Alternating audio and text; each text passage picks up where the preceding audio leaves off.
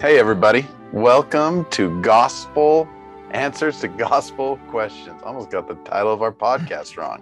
Answers to Gospel Questions. Brother Wing is along with me, Brother Lawson, and we are your Institute teachers for the next 15 minutes. Actually, really for the rest of your lives. I think teaching institute an institute teacher is an eternal calling, Brother Wing.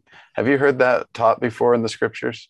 I haven't seen that in the scriptures yet, but maybe I got to just investigate things further. Maybe that was false doctrine that I was Oh. just sharing.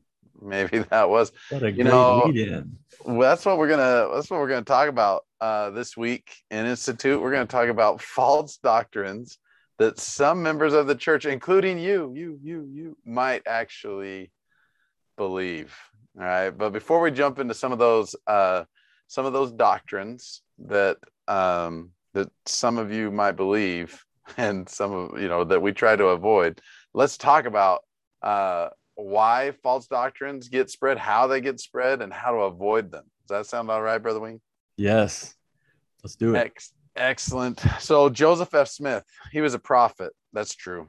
Uh, one of the things that he said um, years ago, which I think is important uh, for us uh, today, is this. Listen, check this out. He said, Among the Latter day Saints, the preaching of false doctrines disguised as truths of the gospel may be expected from people of two classes and practically from these only. All right, so this is quite the setup that President Smith has given us. There's two types of people that spread false doctrine.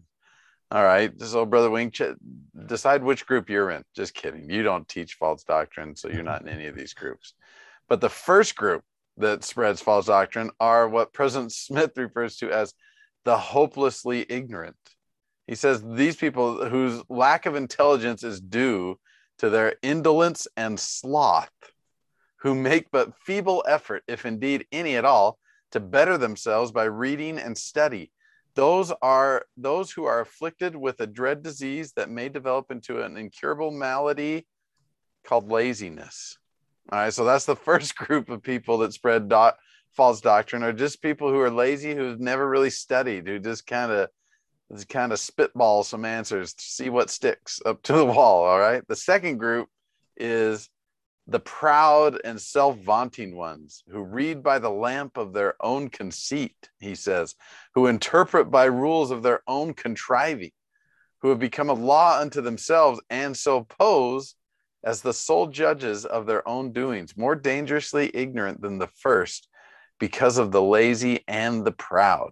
So this group of people are the ones that think that they're just smarter than the scriptures and smarter than the prophets, and they just come up with stuff uh, and think that it's it's good because it's what they came up with.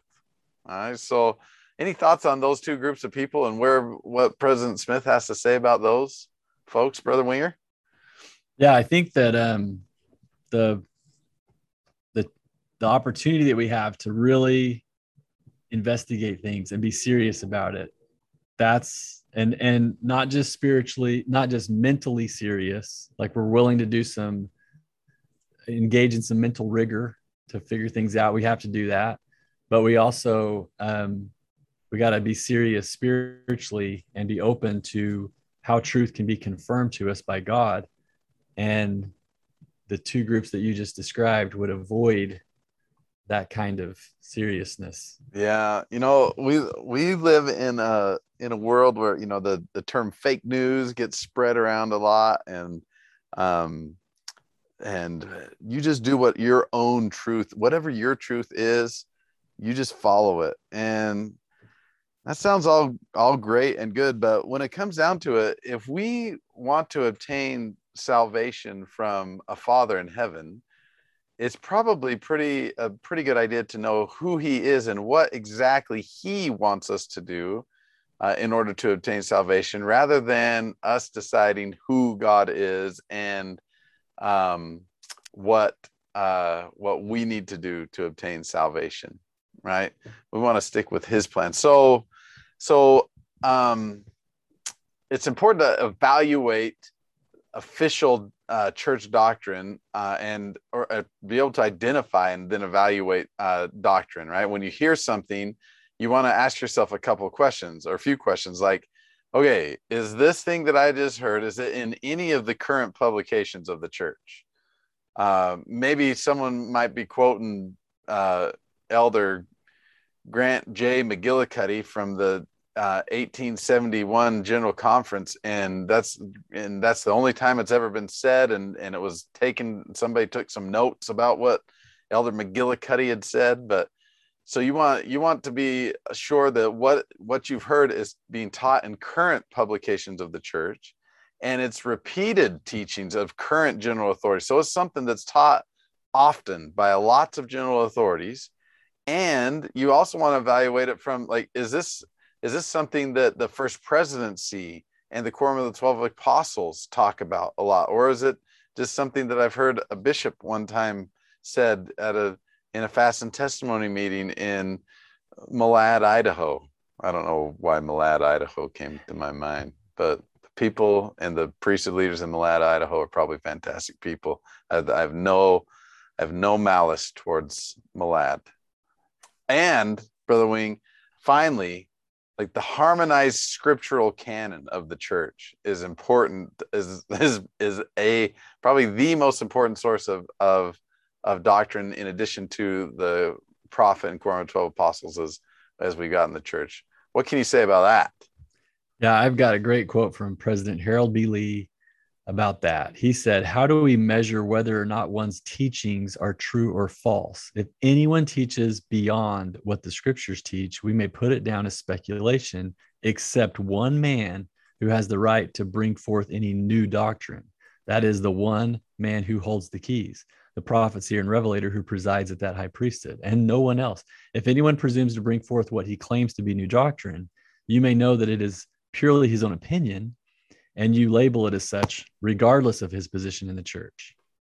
If it contradicts something that is in the scriptures, you may label it immediately that it is false. That is why we call the scriptures our four standard church works. They are the standards by which we measure all doctrine. And if anything is taught which is contrary to that which is in the scriptures, it is false. It is just that simple. Excellent. So uh, so there is a ahead. point to going straight to the scriptures and measuring things. We will have lots of questions come up, and we can say, okay, let's go to the standard works and kind of test this out. Like, you know, we might have a an idea or a speculation or hear some teaching, uh, claim teaching taught. We can just go to the standard works and kind of see collectively what's taught there, and it's going to help us and stabilize us as we make decisions about things. Can I give you a quick example? I was I was speaking at a fireside recently, and as one of the participants had recently joined the church, and he asked about speaking in tongues.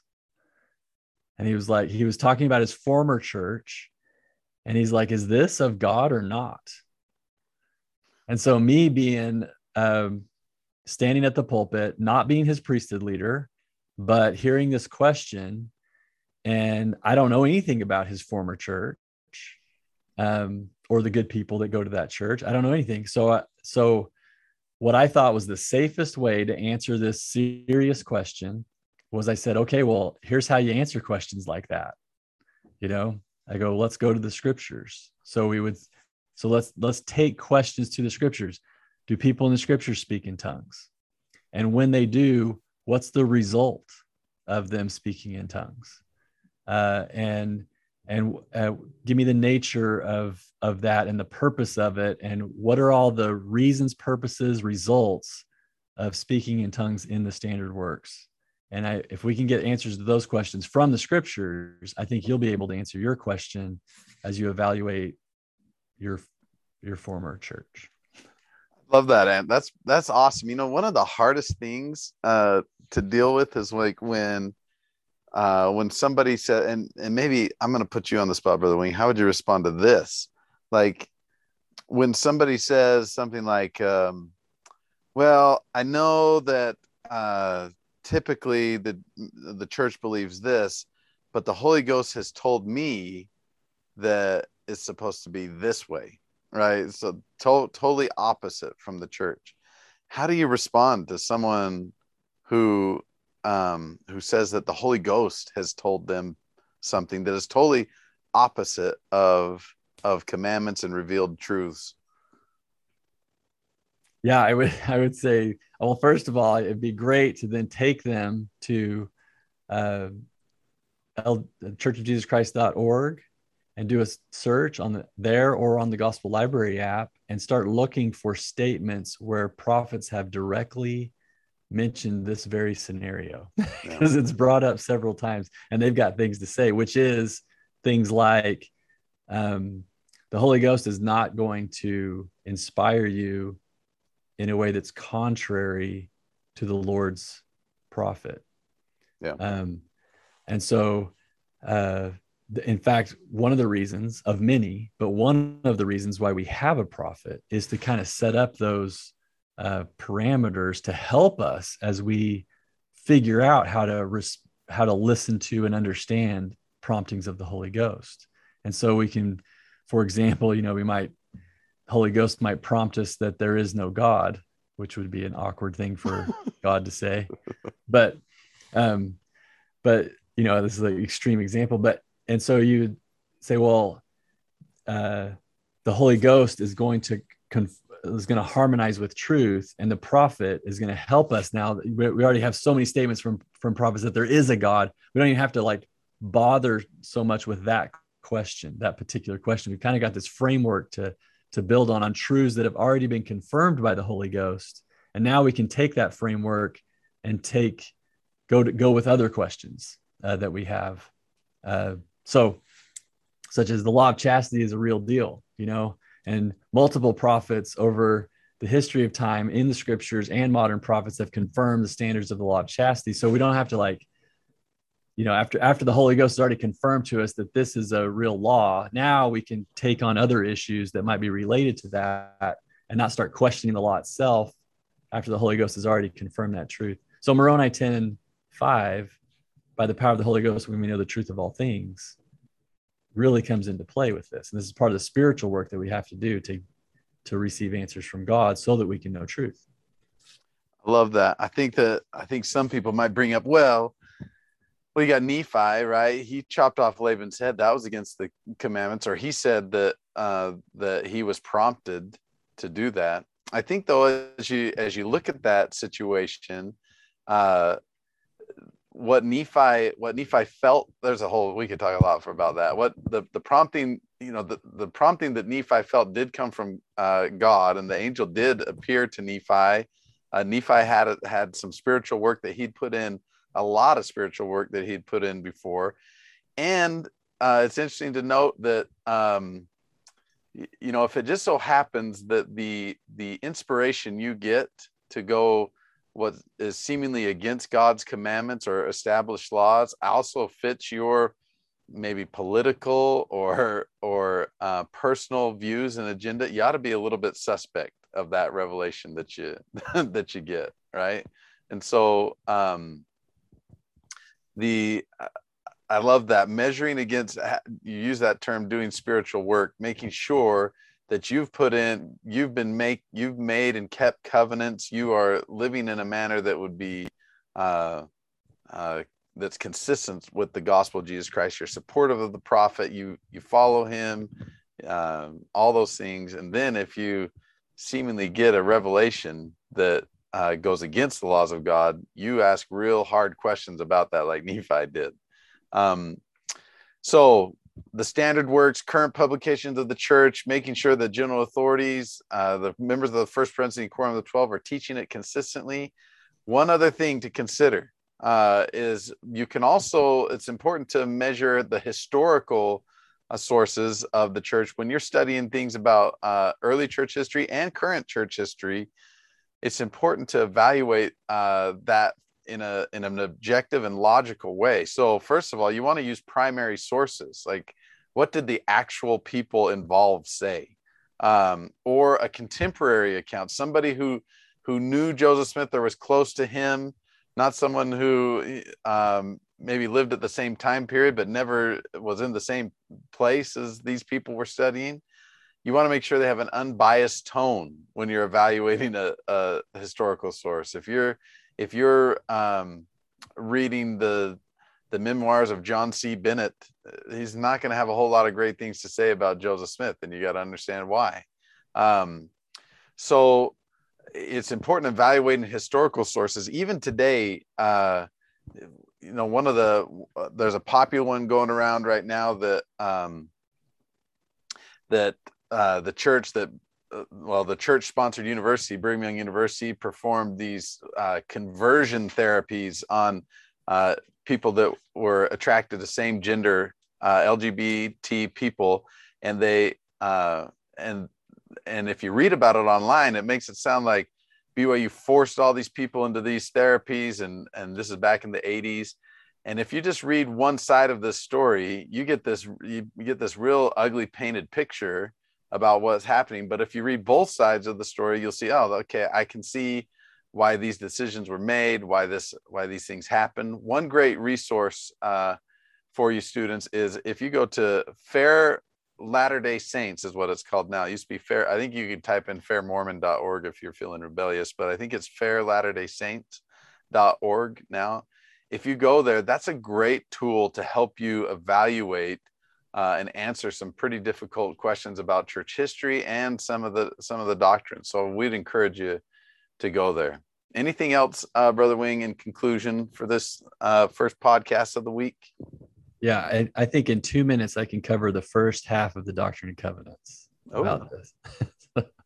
so really fast. It's really interesting to scan the first half of the Doctrine and Covenants and talk about look at all the revelations that talk about avoiding deception and discerning truth. I mean, even the very first section, that's the preface, you know, the voice, whether by my own voice, or the voice of my servants, it is the same. I mean, there's a great principle for avoiding deception. But then the story of Joseph losing the plates and how he feared God more than man, or sorry, not losing the plates, losing the 116 pages mm. and doing that. And then the, the revelation sections about section six, seven, eight, and nine that help him understand revelation better, help us understand revelation better. And the part about following the prophets and even common consent, the issue with Hiram Page and his revelations that he was supposedly receiving and how that got resolved.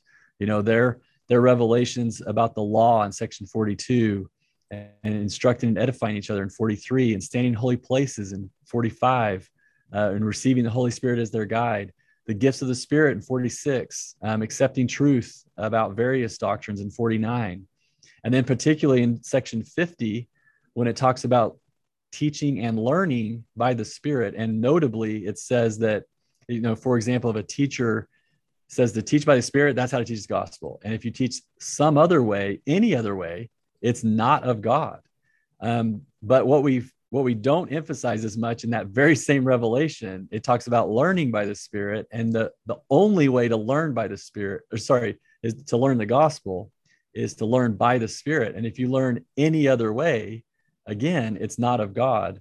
And so when we hear something from a prophet or apostle today, um, it's important to listen by the Spirit. Let God talk to you. In other words, let God talk to you about this. And maybe, maybe an apostle says something that you don't like. You know, well, the first person to talk about that with is the Lord go to him and talk to him about it. Ask him about it. Um, to use your example of that one guy in 1871 i forgot his name it's crazy. But um, if uh, if you don't like something that he said in 1871 it might not be true right? And the lord will tell you like yeah that was his opinion back in 1871 or it wasn't recorded right or who knows what this what the issue is. Um, but uh, when it's repeatedly taught and it's verified by multiple uh, members of the brethren and confirmed, especially by the first presidency and quorum of the 12, um, it's a lot safer. And now you can, you got a much, uh, you talk to the Lord about that and let him confirm truth to you. Excellent. Next time, students, in our, our next class, we're going to find out did Satan want to force all of God's children to be righteous? Did we choose our trials and families in the premortal life? And would a man really kill himself to get to the terrestrial kingdom? All, right, all this and more next time on Answers to Gospel Questions. I'm looking forward to that.